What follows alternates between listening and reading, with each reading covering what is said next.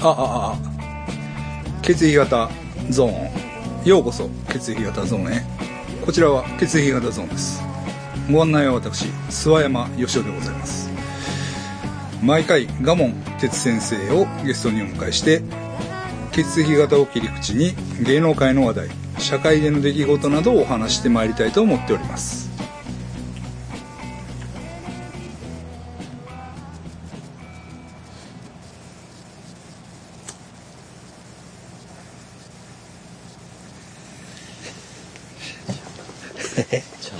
何がいつになく長いで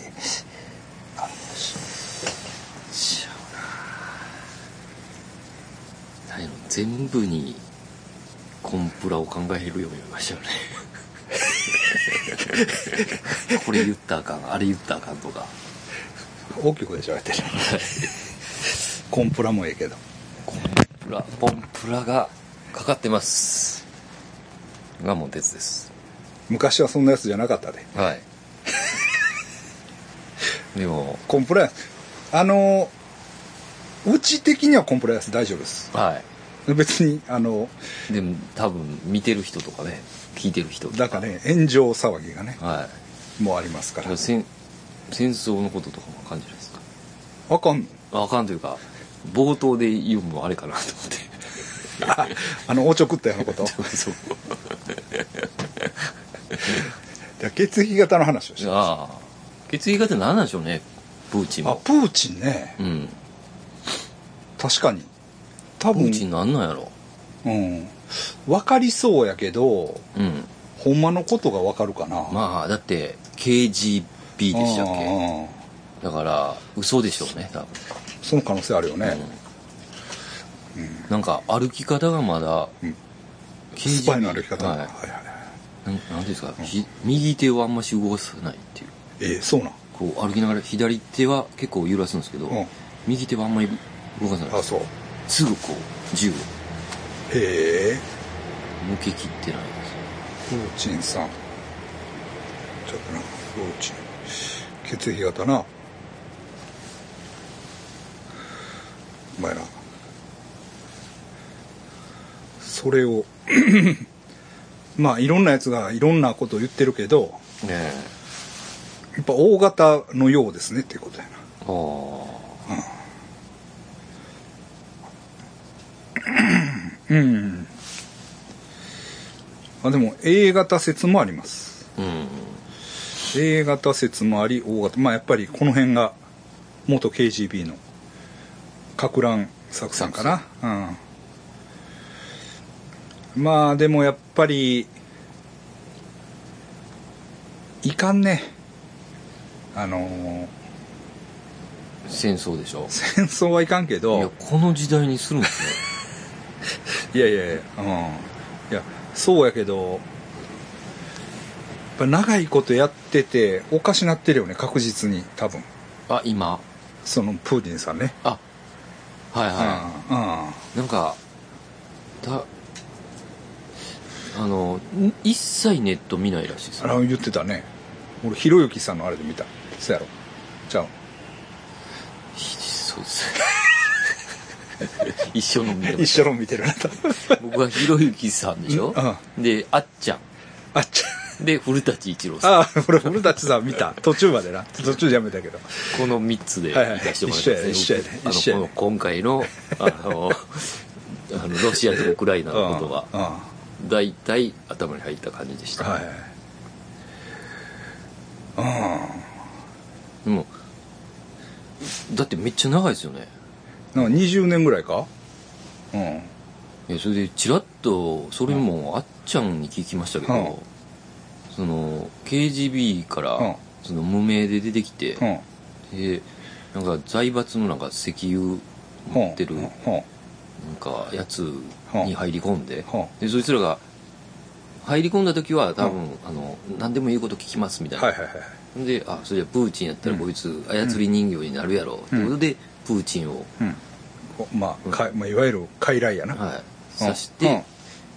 あのなった瞬間、うん全員脱税で捕まえるってうんいうあ KGB っていうああったなそういえばうんそういうあったあったあった余裕でやるあってはいいはいはいうはい怖っみたいな、やっぱりだからそのネット見ないとかうんで、まあ、偉くなりすぎたっていうのもあるやろうし、はいはい、まはあ、いそういうの聞くとさこうもう見てる世界が違うかもしれんやん俺らのああ世界の捉え方とか、うん、で周りのやつもビビってほんまのこと言わないとか怖いっす、ありそうやし、もうじゃあ北朝鮮みたいなみたいな状態になってるかもしれんよね、うん、だからほんまにそのおかしなってると思いますねやっぱりうんだからよくないねやっぱりあのキム・ジョンウンでしたっけあ今のうキム・ジョンウンがんうんあのこの前なんかうんなんか記念日かなんか知らないですけど、はあのまた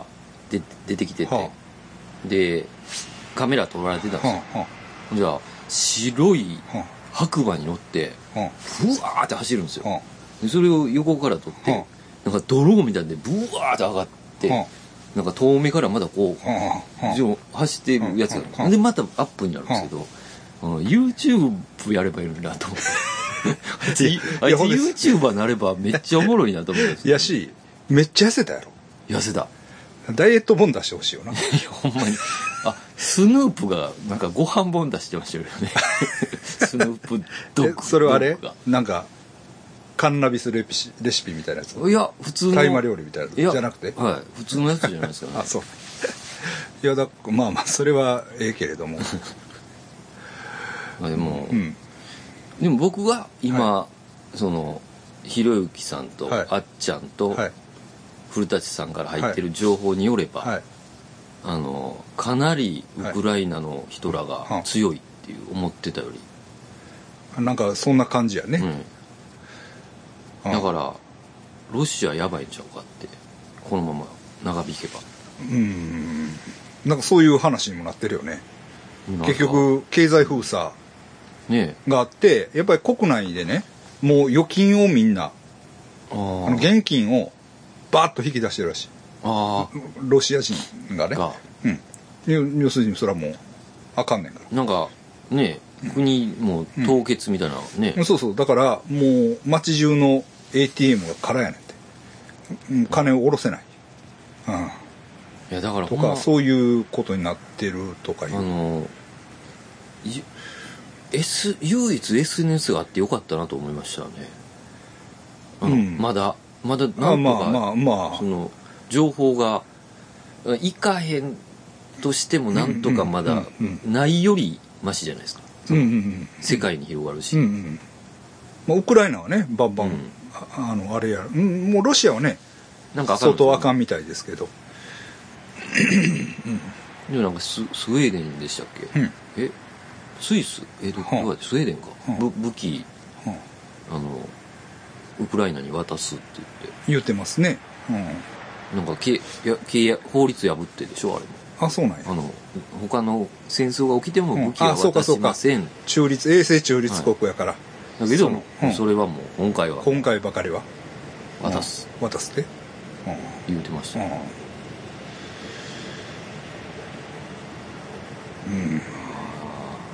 でもなんか複雑なんでしょうねなんか聞いてたらその NATO がとかうん、まあロシア側から言わばみたいなうん、そうですよね。それは、お互いね、お互いに言い分があるとは思うから、その、もちろんね、そその、単純な話じゃないんだろうけど、でもですよでもね、いきなり、その戦車が入っていってどうこうっていうのはね、もう、今の時代、それはもう、ねもうそれは、その、センス的にちょっとちゃうで、みたいな。それはアノニマスも怒りますよね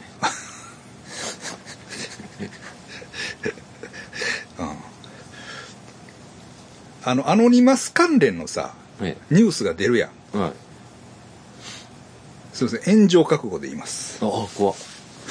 アノニマス関連のニュースが出た時に、はいそれにぶら下がるコメントってなんであんなダサい ヒーローとかなんかそうなんですかかっこいいですとか なんかなんかなんかいつもそのアノニマスのアノニマスもなんか渋い感じで書いてますよねいやまあそりゃそうなんやけど、全然気が利いてないなコメントに、あーうんとはとは思いますもうちょっとなんはかね、ひねっていってほしいです、いうん、まあでもそれは僕のひねくれた見方ですからそれはね全然思ったことをうん皆さん書いたらいいとは思うんですけど、すいません 言い過ぎました、うんまあまあそれはええけれどもそやなちょっとだからただもちろんねプッシーライオットはもうああのウクライナを支援するとああ、うんプッシーライオットのあの、ねどっかでしばかれてる映像 ねあれもういたたまれなかったですねライブしてるバーン蹴られてなんかソチオリンピックのね反対運動で棒で棒でしばかれて普通なんかほんまにしばかれてましたよ あの音とかなんか音とかこんな太いいやつでなポン ボンみたいなねいやだってほんまに逮捕されたりえでね、まあ、死にはしなかったですけど結構長いこと拘束されてましたよいや怖いというかすごい勇気ですよねそうですねあれはやろう思ってできないですでよきないですねもう真のパンクそうですいや私もね心の底からアナーキストやと思ってますけどねすいませんでしたって言うかもしれないですよえねできるだろう かってね問いますよねそうそうあの棒でバーンしばかれ て多分きついでしょロシアのいやーなん刑務所とかいやもうそらねえ何やられるかわかんないし怖すぎますよ、ね、え女性っていうのもちょっとありえあまりますすししねねえいやえーあうんまあパンクとか言えないですよねもあそうそうそう もちろんね、ええあのそのうあじゃあプーチンの戦争には反対やというような声明をやっぱり、うん、まあまあもちろんそうですよねなんか歌ってほしいですねちょっうと、ん、まあツイッターね、ツイッターフォローしてますから、僕ですし、また、片やね、えええっと、ボルクハン、あボルクハン先生。ブルクハンボルクハンがね、僕がね、えあのボルクハンがですよ、えはいはい僕がコロナで倒れてる時に、頑張れって書いてきてくれたんですよ。頭が下がりますよそうそうロシアからロシアから。日本の友よそうそうそうそうそうなんですよ。ええだからね、僕はボルクハン T シャツ作ってね、そうですよアウトスえええーとまあリングスリングスのね、あのあれ復活の時そうですよオフィシャルです、売れに売れましたね そうパッと完売 ふわっといきましたねそうそうそうすいませんけどねえもう1チーム作ってたけどそいつらの全然売れなかったんです、うん僕らが作ったのはもう一瞬で売れましたえバーンいきましたねえあれ120枚作ったんやったっけああ結構作りましたねそうやでそれでもうそれがもう一瞬で一瞬ではけましたからはいなめとったらあかんぞというそうですね、はいもうススペシャルデザイ ンでね大食いやりましたけどややりましたねあの時本当は幻の前田 T シャツもあるんですよあー前田明 T シャツもそれはあの奥さんが「そんなんいらん」って いやいるやろ絶対いりますよねえうんねえキャプチュードねキャプチャードのねちょっとかねかっこよかったですよあれね先生がイラスト描いてねデザインもバシッと決まってましたまあ僕らは奥さんの下についてた そうそうそうそう奥さんの指示のことですからねそうそうそうそうな奥さんがいらんって言ってそれはなくなったんですよ、うんでも奥さんねえええっと、今なんか缶コーヒーで、新日缶コーヒーかなんか出てんのあれ。新日か、あはあ UWF 缶コーヒーかな。もう出てるんですかなんか出ててはあ、 その前田さんの缶コーヒーを奥さん思わず買っちゃいましたって言って。 まあ、それはいいですそうけですどねねフェイ。スブックでねそうそう上そがっうて。ますそうそうそうそうそう。まあ、それはいいんですけど、そのボルクハンガーボルクハンがね、ボルクハンさんはやっぱり軍人出身やんか。あそうですよねそうなんですよ。そうなんですよ。三部ですもんね軍人のそうそうそうそうそうそうそうそうそうなんでやっぱりねその思うところがあるというかやっぱりね国を守うるん人々に頑張ってほしいみたいなあ、それは、うん、やっぱりそのロシアのまうんあ、うん、でもちろんもちろんねその、まあ、そういう投稿もあって、うんでもう他の投稿ではねもちろん戦争は良くないとはいはい良くないし、うんあのウクライナの友とああの仲良くやりたいみたいなもうロシア語の翻訳やからちょっと分かり分かりにくい、はいはいウクライナの友またね俺たちは友達なんだみたいな文章もありながらあほうけれどもウクライナが、うんえっとなんていうかミンスク条約やったかな、うんに調印してさえすればうんこういう悲劇は避けられたんじゃないかと、うんうん、やっぱりウクライナの側にも日が非があるるんじゃないかみたいな、あうん、あもうでも立場もありますしねそうなんですよ、うん、 ボルクハンを悲しませないでくれそうだからでも反やったらプーチンに勝てるやろ実いや力でどうこれリングスで見たい ですねそれや ないやプーチンも相当強いですよ強い強い柔柔道でしたっけあの人柔道もやるねいや裸で水入ってました入ねってバタフライしてたけどねいやこれみたいなおな結構年齢い年齢的にもまあちょちょっとハンさんの方が下やとは思う、うんやこれみたいな、うん前田さんがこれ前田さんがロシアねに顔がプロモーターで ロシアに顔が利く前田さんうが関節決めてほしいですねプーチ ンにうん何個あるんやったっけ関節はさ手だけで四 指だけ指だけで指だけで40です からねどういうことと思いますよね40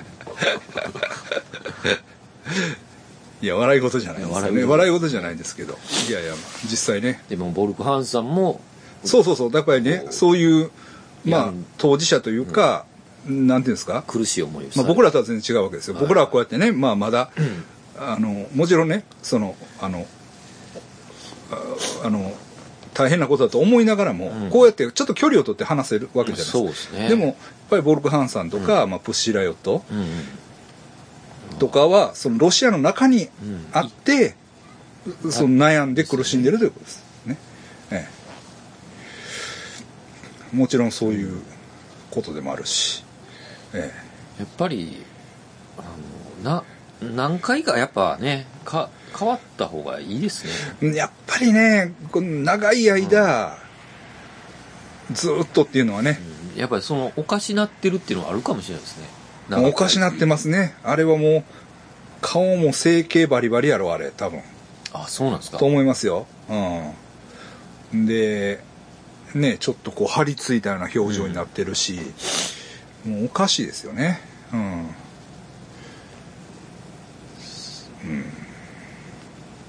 まあ、えでも一応ベラルーシかなんかで会談をやるやるって言ってますね。でもちょっとベラルーシは怖いみたいな感じですもんねうん。あ、そうなんですか。ロシアがロシア側やから。うん。あの、変な大統領がおるとかやな。何やったっけあーそうなんですかごっつい独裁者がおるとかやろ確か。そううん、うなんんだ。そうなんですよね。え結構でもあのあれですねあのだえー、ウクライナのえ大統領ですかうん。うん。結構こう、ちょっとユニークな人やったね。コメディアンなんですか本当あのにコメディアンの出会いってましたねしかもあの「国民のしもべ」っていうテレビドラマがあってほそれでそそういうなんか議員か大統領かなんかの役やったうはあそのままなったそのまま行ったんやてほんでその何何で俺みたいやったかな大丈夫なんて思います ねうんなんかで解説したその役のままその3日前まで投票の3日前までそのドラマをやってたんやでそのまま行ったっていうんですほんでその周りのスタッフもそのドラマのえ人なんやねんて、うん、なんか割とその脚本書いてた人が相談役やったりとへかえなんかそういう話な何みたいなのかなんか YouTube かなんかで見たかなうんでも今見る限り結構こう、んうんなんていうんですかすごい、うんあのやってますよねこう国民のためになんかその人あのはいあ逃げたって言われたらああああかんから投稿しああしたりとか、はいはいはいああ義勇こう外国人部隊 OK みたいな感じなんですねいやもうだから背に腹は変えられないからですよねじゃあいろんなこうったらうんあのテレンス・リーさんみたいなのが行くってわけですか行くいやいやそれはねスペイン内戦とかで結構文化人、ほうほうそのあれ、えーヘミングウェイとかあが行ってそのあ本当に戦う戦ったりしてるんですよね、へーうんだからそういうのはあるんですよだからアメリカ人がうんわざわざスペイン行ってあーやるとか、うんあへえ、うんでもそういうこともあったから、まあうんいるんでしょうね傭兵みたいなのは世界にまあ、傭兵っていう、まあ、そういうプロ集団もあれば、うんなんていうの気持ちあるやつっていうかさああ、うんこれは行くしかないみたいなそうそうそうそうそうそうそううんあのーだから 今よく言ってるのがあの橋本徹さんがね ああなんかそんなん言うんやったらお前が行けみたいなうんことを、なんか盛んに言うんですよ なんかねいやそんなん言うんやったら朝日新聞の人が鉄砲持っていくんやなとか そういうしょうもないこと言ってるけどいやお前行けよって えでもそういう感じなんですよそういう橋本徹さんみたいな人がうん気持ち持って行ったらうん行くっていうのもまああ、あ、うんなんか変な大学生が炎上してましたけどねなんか直前に入り込んだ直前に入り込んだんですそれでなんかすごいあの大変です 今ウクライナは大変ですみたいな涙が枯れて涙が持ってませんみたいななんか変なツイートしていやお前前日に入っとるがなみたいな入ったらあかん言うてんのにみたいあなーうん まあいろんないろんな人がねいてますけどまあなんか速攻こうねウクライナ占領されるんかなと思ったらうんい今に来てやもちろんな、そら そうやと思う、例えばさあの東門外のなええそのインターナショナルの店あるやんあああそこにまあウクライナ人のんホステスさんもいて、うんロシア人のホステスさんもいると思うんでうすよ、ん気まずいがな ねえサッカーとかのレベルじゃないですよそうそうそうあの実際に人の命がなくなるわけですからなんかどっちか言うたらロシアの方が気まずそうですよねロシアの人の方がだからそうなんですよ、うん、だからロシア人のなんか YouTuber の人とかうんが結構さそのロシア人であることが恥ずかしいみたいあなそういうなんか言い方でその、まあ、懺悔じゃないけど、あだから、うん、あのロシア人の人全員じゃないですからねこれプーチンですいやもちろん、んなんですよもちろんなんですよそれをねひろゆきさんは割とねプーチンは民主主義で選ばれた大統領であってそれを選んだロシア人に責任があるっていう、ああああうん、言い方をするんですけど、ね、僕ねここがねうんあの諏訪山民主主義ポイントなんですよほ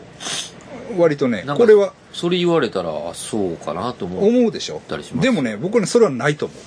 思うほ全くないと思うそのね選挙っていうのは一種のゲームでしかないんですようほう一種のゲームそうなんですよ。えっ、と、もちろん前にも、えーいろんな理由があるんですけど、前にも解説した通り、えーっとですね、何やったっけな。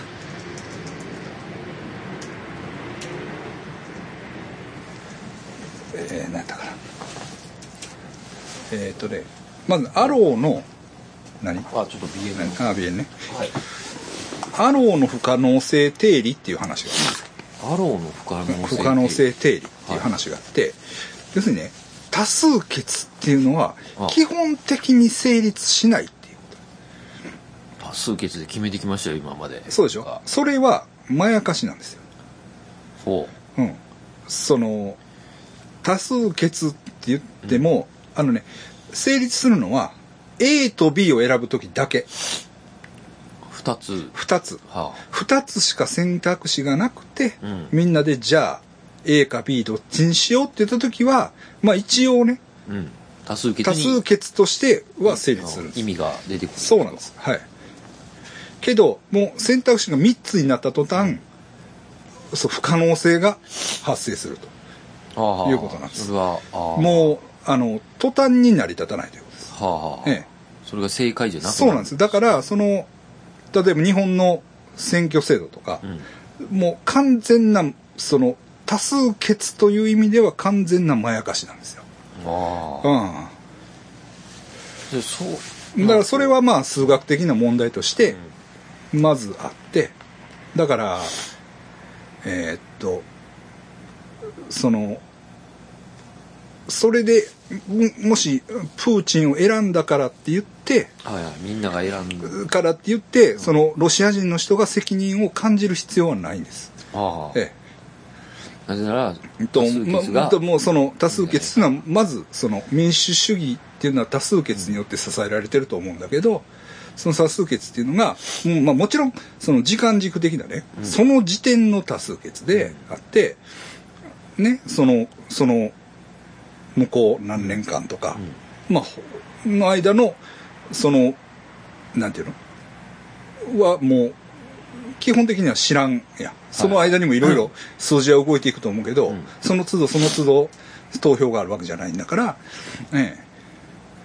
そのなんやろ時間的な面でもおかしいし、うん。うん。そのアローの不可能性定理っていうのがあって数学的にもおかしな話なんです。うん。ええまあ、その本当はねアローのてすあの不可能性定理ってすごい難しい、うん話あでもそれをそういう考え方がある、うん、ほん本当はその証明自体はね数学的にすごい複雑な手順があって、ちょっと僕らにはもう無理なんですけああどでもええ数字としておかしいとおかしいんです、え成り立え、たなおいやんかしいっていうのが説明できるんです、ああえええそうなると難しいですねどうやって決めればいいんかっていえ、そうなんですよよだからあの無理なんです、うんうんうん、でこの話はね、うんそのえっ、とまあそのまあもちろんね、じまあ、今何やったら岸,、岸岸田うんさん岸田さん岸田さんっていうのがそのまあ一番うん政治的にはトップですトップであって、その岸田さんが決めたこと決めることっていうのは国民の意思としてうん見なされるとは思うんだけど、うんそれにじゃあね諏訪山やうん蒲門がうん責任を感じないといけないかって言ったら僕はねそのつながりはねもうないと思いまうす、んあそれは一回ね尾道の哲学カフェでもちょっと議論に持ち出したことがあるんですけど、はあはあえあ、ということえは、はい選ん選ばれた人だとしても、うん自分が違うと思ったら違うって言えるってことですそれはもちろんそうやしそのロシア人の人がね、う何もその責任を感じる感じる必要もないし、なむしろだからそういう権力と,、うんえーとまあ、国民、うんまあ、こ国家権力と国民の関係って、うんその民主主義っていうさ多数決のプロセスでなんか保障されてるというか正当性があるというか、はいは多数決で決めたんだからうん必然性があるというかどういうのこうい我慢しない権威づけられてるっていうねなんかあれがあるけどうん完全なまやかしやと思いますああ,、あ、はい今まではそう思ってましたけどね間違いだと思いますようん、うん、だからみんなが選んだんだから言うこと聞けとかうんそんなことはなといんでもないことですはいと思いますあとなんかあのえそれやとお前がやれよっていうのは 嫌ですよねあの橋本さんのいやいやあれはずるい、うんいやすいやそれはだってちゃうやんみたいなあの、うん、うんうん、ようあの評論家に言うじゃないですか、はいそれやったらあんた政治家離婚してやりなさいよ、うん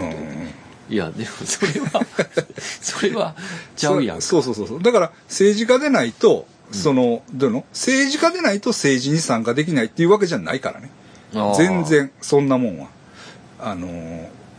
政治っていんう枠組みの中っていう、まあ、もちろんね決定権はあると思うんだけど、はいはいはいけどね、まあ、世論世論とか、うもしくはその科学的なうんなんですか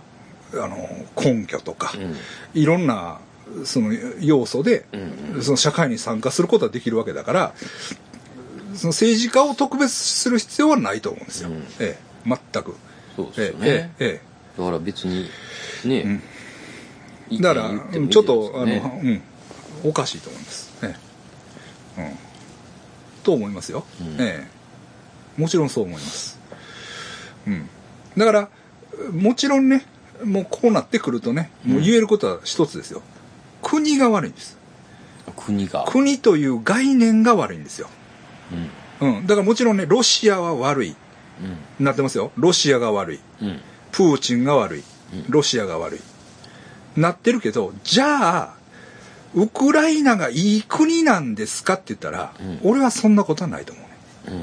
ん。いいですかうんそこなんですよウクライナもやっぱり国である以上悪いんですようん多。分ねだからそのくるまあ今戦争で攻められたからうん大変なことになって、うん。そらねまあいろいろ心の動きってあると思うんですよ、でも何にもないとして何にもないとしたらそらウクライナの中でウクライナという国のに対してねうん。その不満に思う思う人っていうのはいっぱいおるわけですよ、うん。もちろんそうでしょと思いますよねええええウクライナでもロシア派の人がいますしね。ああもちろんそうですねそれはもうねえそれもだから、やっぱりなんていうのその民族的な問題があるんやって、うん。ウクライナの中にいるロシア人がおるんやろ、ねあの、ちょうどあの、東の国境付近の方とかね。いるんですよね、うんだから。だからあのこあの辺ねハリコフってあるじゃないですか本当に東の方ですけどああ。ハリコフって言ったら僕ね小学校の時ね、パソコン持ってる友達がいてねうん。当時ですよ8001です NEC のほう PC8001 でねハリコフ攻防戦っていうシミュレーションゲームがあったんですよ、ほう。戦争ゲーム。戦争ゲームうんそれでねハリコフって覚えてますうん、でもそれはねソ連とドイツの戦いですもんね、うん。うん、ソ連軍とドイツだからドイツ軍があそこまで行っとったんやなみたいなああ、そうですよね、うんもともとはソ連ですもんねそうそうそうそうそうそ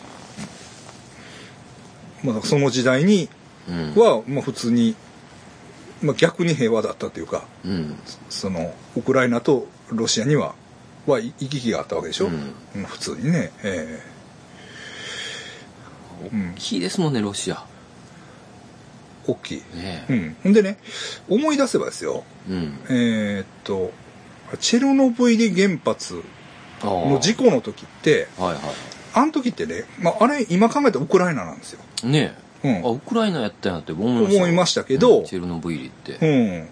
けどあの時って俺えソ連で大変なことが起こったなっていそううそうそんなイメージでしたですよね。うん。で、ソ連兵が、ソ連っていうか、ソ連の囚人にあれ、生かしたんですよね、多分。ああそうなんですね、うん。その、除染もう、もう除染、除染なんだしてないで。除染なんていうレベルじゃないけど、その、あれ、石棺って言って、コンクリート詰めにほうほうほうしてあるやん。あれは多分、うん、ソ連の囚人が行ってやってるんやと思うね。ああ怖っうん。あれ、いつ、86年うん多分まだだからソ連があったよねうんと思うねはあ、はあ、あの時ウクライナなんていうあれないもんねですね、うんソ連のイメージでしたソ連のイメージですはい、うん、そうですよ、うん、まあまあまあ、まだまあこの時点では何もね解決してないですからねいやそこれ解決しないでしょ結局遺恨が残ってさ、ああまあまあねうん、やっぱり少なからずうん死んでるという話ですよねソ連兵も結構死んでるとかね、やっぱりその子供とかうん何それはにこう死死孫孫と恨みつらみみたいなのが、残りますようねん、やっぱ語り継がれていてね憎しみがうんこうこう遺産としてね、うん受け継いだこの例えば数日のことですけどこの数日がね結局後の100年にうん遺恨を残すというかねそういうことになりかねないと思いますんでいやそうっすよそれはそう思うんですけれうど、んえーなんせねだからもう本当に国が悪いと思うんでうん国が国っていうのはその特定の国じゃないですうん国という概念にもう悪が潜んでるということですね、ええ、そういうことですからプーチンプーチンさんにまあそういうメッセージを送りたいです、えポルクハンさんに締め上げてもらいましょえ、あんまり茶化さんとこがうあそうそうでもね本当だからま でもやっぱ見てまいりますよねライブとかずっとああまあすごいよね、だ TikTok 見ててもそのことが結構出てきますよ、バババババババババうんねプシャプシャプシャプシャプシャプシャってのもあればねなんか見たんは戦車がバーって走ってきてえ見た見た車車を踏み潰すやつねあれあれ何あれねえでもあの助かってたらしいですね中の人あそうなんや、はいあああれであれでいや言うてましたよあのいやだから一般の車両踏み潰しましたよねーそうやんなああこうわざとに踏みに行ってなぐしゃって踏んだよのまあ危険や思ったんでしょうねあっちもどういうことなんやろなあれまあ分かんないですよなんかフェイクニュースもあるっていうじゃないですかああまあな、うん、あれはちょっとドキッとする映像ですよねあれそうやほんであれ声もえぐかったやろあ見てる人がねそのなんか助かったっていうのは書いてましたうん、よねああそう、うんいやいや、まあ、そうやったらよかったわうんうん うん出てきてなかったですけどね人出てきてないよ出てきてなかったよ、ツイートで言ってたんですけど、んそれ自体が嘘かもなと思いながらまあそうやなわかんないですよねうんうん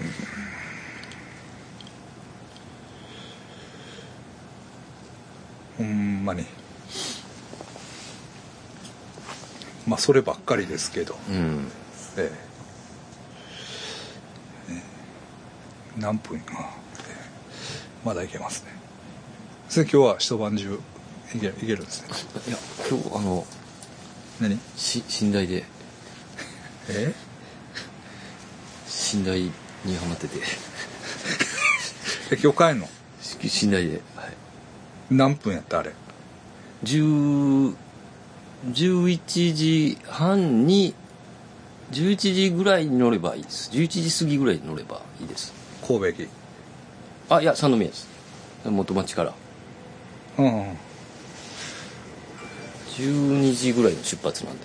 限界にチャレンジするやろ怖いなあギリの限界ですかね最後の一本っていう感じのやつですそねうそうそうそうあの11時頃10まあ10時半に出てたらまあでもうん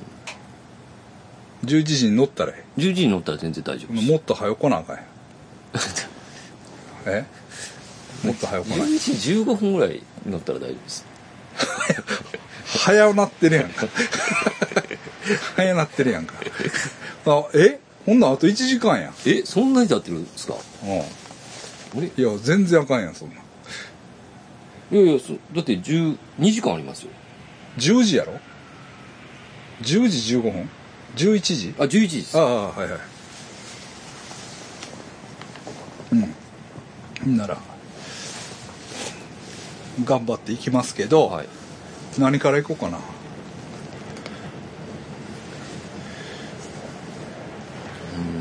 何何かありましたかねお日々の勝彦の展覧会行った話ってしたっけあいやしてないと思いますよしてない、うんまあでももうだいぶ前の話やねんけどうんししてないい姫路ですか姫路姫路してなかったと思うんやけどしていないかしてないかなうんうんまあ行ったんですよええでもなんかねもうす気持ちが冷めてるから現代美術家でしたあ知らんかいや知ってるんですよあの、ダンでもそんなそんな感じそうですあでもそんな感じあのな、うんいやいや段ボールとかを使あうそ人そうやねんそうやねんそうやねんそうやねんけどあ先生でそんな感じかそうですいや僕が知らんだけかもしれないですけいどやいやあのな俺らの世代ではもうそんなレベルじゃないね、ずーっとテレビで出たあほんじゃ僕それをちらっと見てるんですよ、あようテレビ出てるなと思っそうてた NHK のもう御用達みたいな感じであそうですよねそうやなんですよそうそうそう、うんそれでなんかちょっと変なん作るなって思ってたんですそうそうそうそうそうそうそうそううんでもうだからあれ90年代かな、うんうん俺らが、うん、80年代90年代前半ぐらいかなうん、はもうなんせ勢いがすごかったんですよ、ああじゃあうん、こうメディアを使ってとかまあ、使ってというかその、まあ、文化人、まあはいはいえまあ、美術家としては、まあ、よう出てはりましたよねそうですよね、うん雑誌とかにもそうそうそうそうそうそううんほんまによう出てはったしまあもう作るもんもいいしね、うん実際ね実際良かったんですよほんでね、まあ、そういう思い出がこううんあってあ日比野勝彦か懐かしいなとと思ってうんで僕もね日比野さんのことはねちょくちょく思いなんかねなんとなくことあるごとに思い出すというかあのこういう言い方したらあれやねんけどその一応ね廃品アートなわけやねうんうんうんあ、うんそんな感じそうそうだからそのまあゴミっていうか、その段ボールにこうんう書いてあれする、うんでもさ別に後先じゃないねんけどうんその俺としてはその後大竹新郎さんを知知ったというかああ、うん、感じがあっそうですよねう、そうんでもまあ大竹新郎さん自体も古いねんでうん古いねんけど俺の体験としては大竹新郎さんが後なんやうんうんなほんなんさなんかな大竹さんはマジやんみたいな なんていうなんていう全然そうテレビとかも出てないしほんでこう全然こびてない、うんそのマスコミみたいな感じのにね全然こびてない、その、うんおシリアスなリアルなマジマジモンがおるんやみたいな同じよううんなそうそうそう廃品の、確かにね用途 ねそうそうそうそう陰そみたいな感じうそうそうそうそうそううやねなんかそうやねうんほんでなんかこう全然そんなことはないねんと思うねんけど、日比野さんはちょっとしゃばくて、うんほほんまもんは大竹さんやあーみたいなありましたなんか感じそそんなのってあるやんでまだ俺も若かったし、あの浜田さんが、はい東京出たての時に、はい大竹新郎さんの展覧会行ったんですって、はいはいはいじゃあ大竹新郎さんがおったんですよ、ほうほうで浜田さんが、ほうめっちゃかっこいいっすね」っ て言って言ったんですよほじゃあ「あー?」って言われたんです あそれが渋いわそれを言われた浜田が渋い怖っって言ってましたよでもえ今もえ愛媛やったっけあなんか直島とかなんかその辺違う違う違う違う違う愛媛え松山ちゃうかあ松山活用活動拠点はあそうなんですねうんなんか四国やで、そうですようんうね、ん杉作慈太郎さんも松山ですよね確あそうなんかやはい四国にみんな鶴子さんもそうやからねあ四国にみんな集まって四国というか愛媛ね愛 媛に愛媛いいですから愛ね媛うん愛媛神戸からは遠いんですよあの愛愛媛媛は遠いあの近いと思ってる感じあんねんけど遠い 遠いな遠い松山なんか特に遠い遠でいすよわまあまあそれはええねんけどあの話そうそうそうんでその陽と陰っていうな感んじかだからそういう感だったなってじいううんやねんけど、うんなんか大人になっても、うん、 時々思い出すというか段ボールを見るたびに思い出すというかなんか分かり分かりって感じですなんか僕も段ボールっていうイメージそう そですうそうあのそうやね段ボールといえば日比野さんっていう感じ、うんほんででなんか俺西武で店やってた時も段ボールにちょっとポップ書いて、ああ日々の日比野さんみたいみたいな、日々こう日々のリスちょっとこううん思い出したり、リスペクトがねうんほんなら日々のリスペクトが言ってたら姫路でねあ展覧会があるいうからあ、うんこれは行きたいなと思って、うん正月かなあうん正月早々に、まあ、行ったんですよ、ほうほうんもうめっちゃ良かったねうあうん展示内容はすごい良かったねなんかねかなり変則的ななんかねうんまあその姫路の展あの何美術館にあるコレクションとうん日比野さんの作品をほうほうなんかねこうアンサーみたいなアンサーというかなんか平地するというかへえもともとあるやつとと、うん、常設新作ばっかりじゃないですよ、うんうん日比野さんの旧作も含めてへなんかその世界の名品とこえう合わせて展示していくみたいなね、うんでも単純に絵がいい、うん正直言って、うん、もうその、う段ボールん、段ボールだけじゃないです、ああうん、いろんなメディアに書いてますけどそのなんかうんこう、ほんまに明るい弾けた感じがイメージはったあんるですけど、うんあのそればっかりじゃないねああそうですうんうんまま 単純にセンスがあるっていうかああ、はい、やっぱその辺はすごいうん、すごいですねうんけどねうんでねででも、うんなんかねそれはね展覧会に行ってうん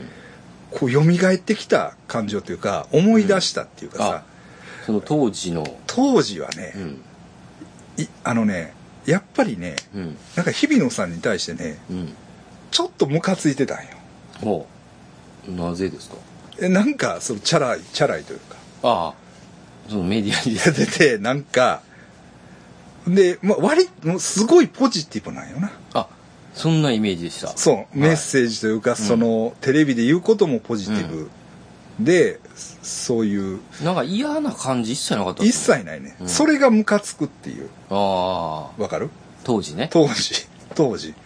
それはこっちはな、うんそれは大竹新郎さんみたいなのがねこうちょっとダークなダークなイメー ジダークというかなやっぱりこう反骨心というかうん、そういう尖ってるのは尖そうってそうるそうそうそうそうそうそうそうかっこいいですそうそからねうそういう要素がうん日々あのひ日々の活彦にはないないないかなと思いますよねない当時はねなそれは本当はあるんやと思うで、うんうんそれはやっぱりいろいろね心の中にはいろいろあると思うねんけど、表面的にはやっぱりない、うんないやうんん。で、なんかこう、綺麗事ばっかりみたいな、うん、そういう、なんていうの、うんねうんあなんかそんなイメージですそうそうそうそうそうそうそう。で子供、たち割とその商業ベースにもあ乗っていってた完全に乗ってる感じの、あれやったから、っていう、そういうのも蘇ってきた。ああぶわっとそのムカついてた感じも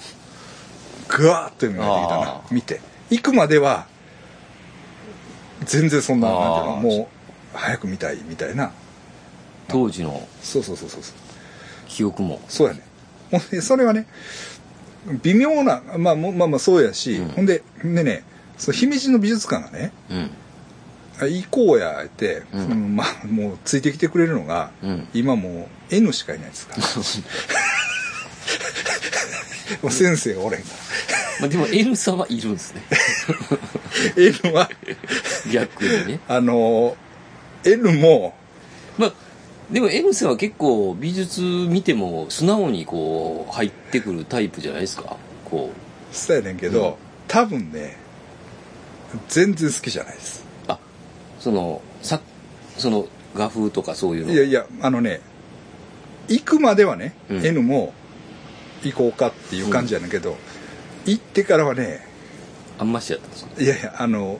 いや、ど、どの展覧会見ても、ああ割と退屈そうじゃん。あああんましね興味がで そう行ってみたら、もうパーッと見て、はいはいっていうもうそういう感じや、割とな。まあでもい行くまでは興行味があるく、だって出かけるっていうことに関しては、あうん、行ったらなんか食える とかあ食えるそかにねその土地に行けるとか姫路で食うものもありますからねそうそうそうそうそのうん出かけてうんるっていうこと自体にはまはいはあねやねでだから行こうって言ったらいはいうん一応来てくれるんですああ多分いやいやいやいやなんいやいやっていうか、また美術館かっていうまあ帰りな気持ちは半ばありながらも帰りなんか食えるしなっていうき 来てくれるんですよほんでねでだから去年の暮れですようん暮れにね「おい行こうや」っつってうん言ってたんですようんほんならね、その姫路の美術館の人もね、うんちょっと考えなあかんと思うねんけど、も12月25からね、ううん1月6日まで休みやね1月5日までやったかほうほうほなうんいやその期間に行くやろういやうん冬休みや確かに25はちょっと早い、早いやろうんと思うねん30までやってほしいいでや すそうそうだからこれに行こうやって言ってて、ほんで俺も N にね、うんあんた行こうって言っていっつも休みやねん から、よう調べやって言われて、うんいややってるやろって言って調べたら25からやすちょっと早いですねそうやねまあこのコロナのあれもあったんですかねもしかしたらあちょっと早めにみたいなちょっと25は早い感じすある早いでしょほんでクえリスマスっとねしかもね1月6日まで休んでうん確か記憶ではね13までとかなんですよああ展覧会が、はいだから年明けて1週間か10日ぐらいでうもう終わりみたいな、うん、うんそういうあれなんですよちょっとむず難しいそうでしょほんでうんだからもうこっちはもう暮れに行こうって言ってて、うん行かれへんのってなって、うんえ早く見たいのにうんと思ってたらこの6日までやってないわけでしょう、んね6日うんほんで6日もし逃したらもうすぐ終わってまうやんけみうんたいな感じでもう行きたいっていうなんか高まって高ま って高まっていって、はいはいなんかムカつく気持ちがグワって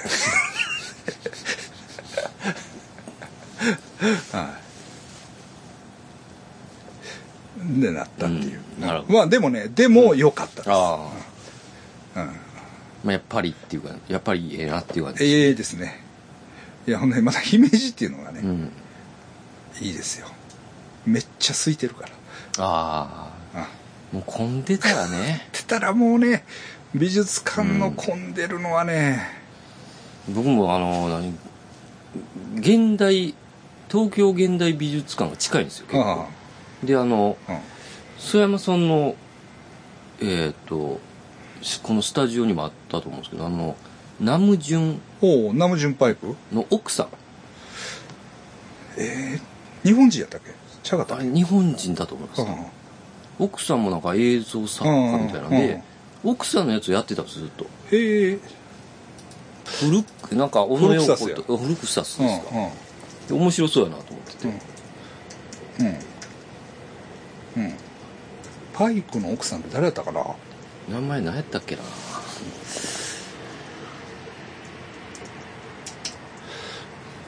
あこの人です久保田茂子な、ははいいはいはいはいこの人をやってたんですよ、でうんあー月水、うんえーっと期間がその、うんう本ん当ほんとこの前ですようんうね、ん2月の初めぐらいやったかな、まあなぜうん平日の月曜日で終わりなんですよ、うんうんあ違う日曜日で終わりなんです大体美術館はいはいはい日曜日日で曜日だよねでうんまあ月曜休みでしょううんんでまあうんなんていうんかな、あの近いし、うんすぐ行けるやろうんでもう最終日になってしまって まあまあ行けまあ行けるやろこの時期やしうんで電話して一応電話しとこうと思って、で電話したら「うんあ1時間40分待ちです」って言ってそれで電話したのがもう3時とかでしたからあも「じゃあ今から行ってう最終日は早いからはあいで待って入ったら30分で見なあかん感じですね」って言ってうん「まあ行かれば」と思ってえー久保田茂子にそんな人が集まんのまあ最終日で、うんあのあれもあったと思うんですよ調整ああのその混濁した入場制はい入場制限があっあったりまあ分からんけど行こうっていう人もおると思いますそらうんうんでももうそんなんでしたね最終日はうんあやあっぱそりうおうおう平日は別に空いてるのになとあ思うなあ平日は空いてる空いてますよあ平日は空いてますそんなこの展覧会のな混んでんのはもうんあれだからね僕ほんまたまにねう、は本当にたまに行くんですよあの近いからあ、はいはいはいはいでそれは無料のとこがあるんですよもう、うん、はなんかお土産コーナーといか、はいはいあのその今やってる人のちょっとしたもんうんかそのな金取る以前のはいなんかこ蒔絵みたいな、 はい。そうです。でも、飾ってあるうんそうなんです。それもいいんですよはいはいでそれ無料なんでうん、そこ行ったら、うんなんかね、こう、うわ何かやらな、物作らなって思うんですよ。で、わーってなるじゃないですか。はいお土産とか見てもはいはいは、いクリエイターたちがなんかすごいもの作ってるんですよ。うわ、ガーってなって、はいで、この、このままは家に持って、あはなんかバリバリ何かをや るぞって思っあて。いやわかる家やわ帰かるじゃないですかわ帰かりまっすてよよしとりあえず一回休もうかちょっと寝てよみたいなもう終わりですよあのそんな気持ちゼロになりますあれなんなんやろあなれならないですよねすごい盛り上がりますよねなんかやらなみたいな俺もでかいことやる やっぱなんかエネルギーあるんよねこう見たらなんかこうかきたてられるというか、うんでなもなんんだろうなか帰ったらあれ一回休んだら終わりですよね帰ってうん、うん一一休一回寝ようかななんかなえっ、となんか岡田敏夫さんの YouTube で見てんけど、はいはいそのクリエイター何やったかなえアーティストになるうん方法っていうかなうんうんえー、な何やったかななんかそういう本があんねんてはいはいはいなんか外国では有名な本らしいんやけどおう。 それは良さそうやったでうん。なんかな起きてまず何でもええからノート3枚書くとかああ、なるなんかいいっす。なんか、ななあのもうそれはもう何でもいい、ねで人には絶対見せないあでもう何でもいいねんてうんそれはね岡田あ、なんかばっか敏夫さり。んのやつ見てくださいそれとかねまず休むもんね、起きたら。あ TikTok とかなうん行ってまうやんか一回そうじゃなくてそのこう、う受けるんじゃなくて出す方、へえ。なんか良さそうですうね。ん、やるとか、うん。あとなその週1回うん絶対自分、自分のための何やったかな探検とかそういう、うん自分一人で出かけるほうほほうほうんでそのその予定は絶対にもう優最優先うん。自分のためのその時間を最優だからその他の仕事のためにその自分のああ自分の用事やから、うんそれをじゃあ後回しにしようかとか、いはいそういうのはしない、うん、そのああ自分のなんかこう一人そのでもね誰と行っても分からない一一人人で行かなあかんってとかななんかそういう何個かのうん具体的なその方法をうん。があってそれがいいとかそれは買わなあかんな。ちょっうん。なんかそういうとまず読めるかどうか。そういうのがあるらしいね。それを読めるかどうかですよ。 そうですよね。買った瞬間に、もう、よしよし。一回起こう。 一回寝 ます。もう寝たら終わりですよ。そうだね。そうそう、でもやってました、この久保田茂子さん。うんうんあ面白そうやなと思って。知ってますよ。久保田慎吾さんまだ生きてはん、あ、亡くなってんねんな。ああ、亡くなってんねんな。僕はもう、そりゃ、そもの、韓国にナムジュンパイクのほう個展を見に行ってますからあ、。素晴らしい。。当時ですすよ。まあ、まだ、ナムジュンパイクが、あれだから、えーっと、韓国に帰れるようになってすぐですよ、僕ら。行ほったの、多分。うん。う。もえう本、本場っていう感じですよね。ーうん、90、90年代前半だったと思いますけどね。ええ見てます。まだ当時ポスターも持ってます。ああ、その時の。はい。うんまあ、ずっと日本にね、おられたと思うんで。あ、うん。帰れなかはいったんですうねん帰れなかったんですよあそれの政治的なそうそうそうそうそうそうそうただやっぱり韓国もうんオリンピック、まあ民主化以降というか、うんオリンピックがあってだからソウルオリンピックはだからそういう意味でやっぱり良かったんですよねうあんあのパルパルっていうタバコ知らないですか88って書いた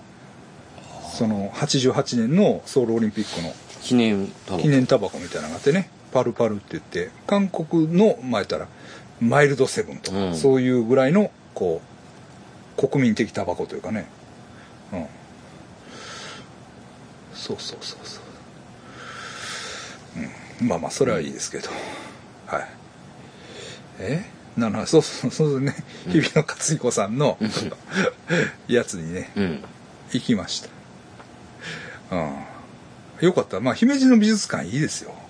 おういいですよだからあれやったやんあのあの辺やお城のあの姫路城の姫路城のあ文化ゾーンみたいなはいはいはいは姫路ね、ええ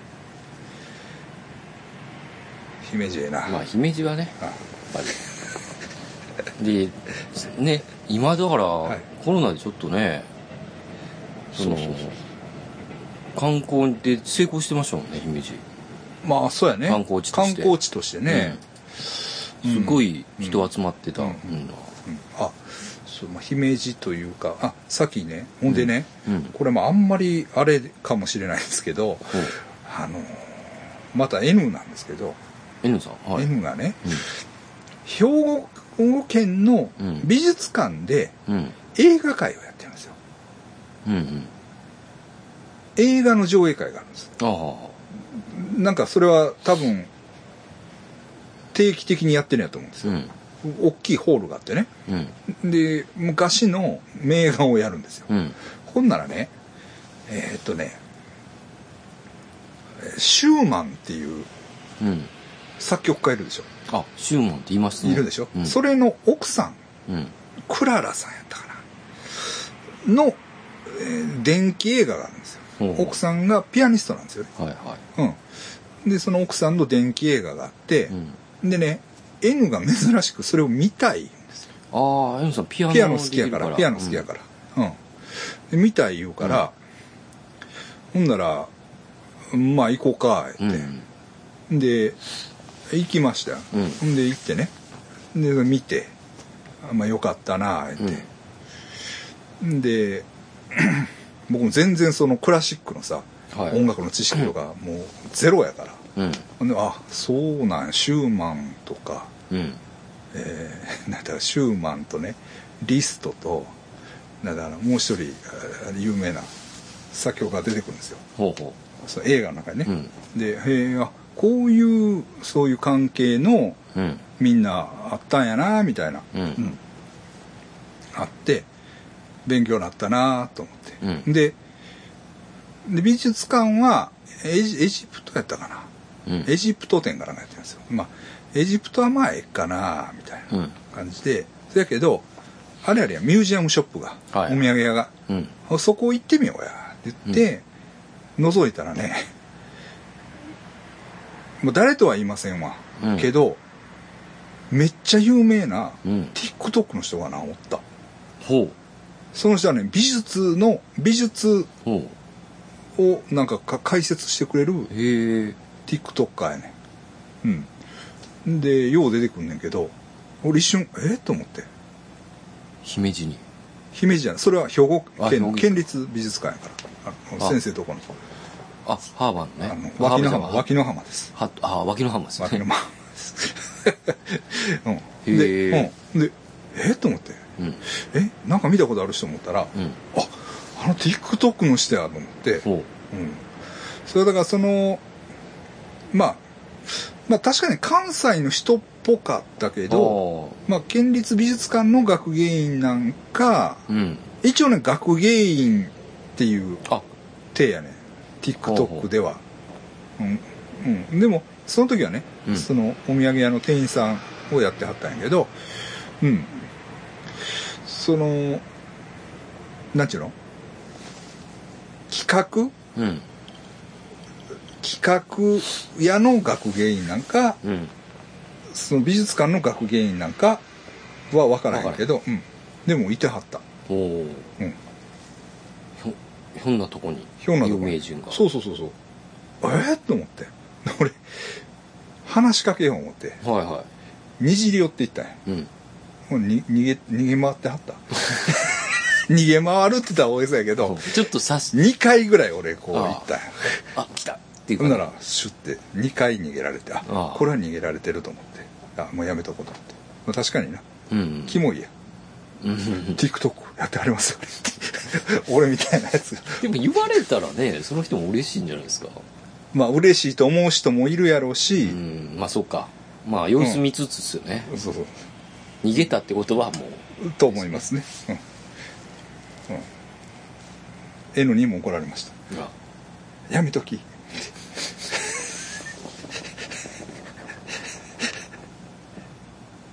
うん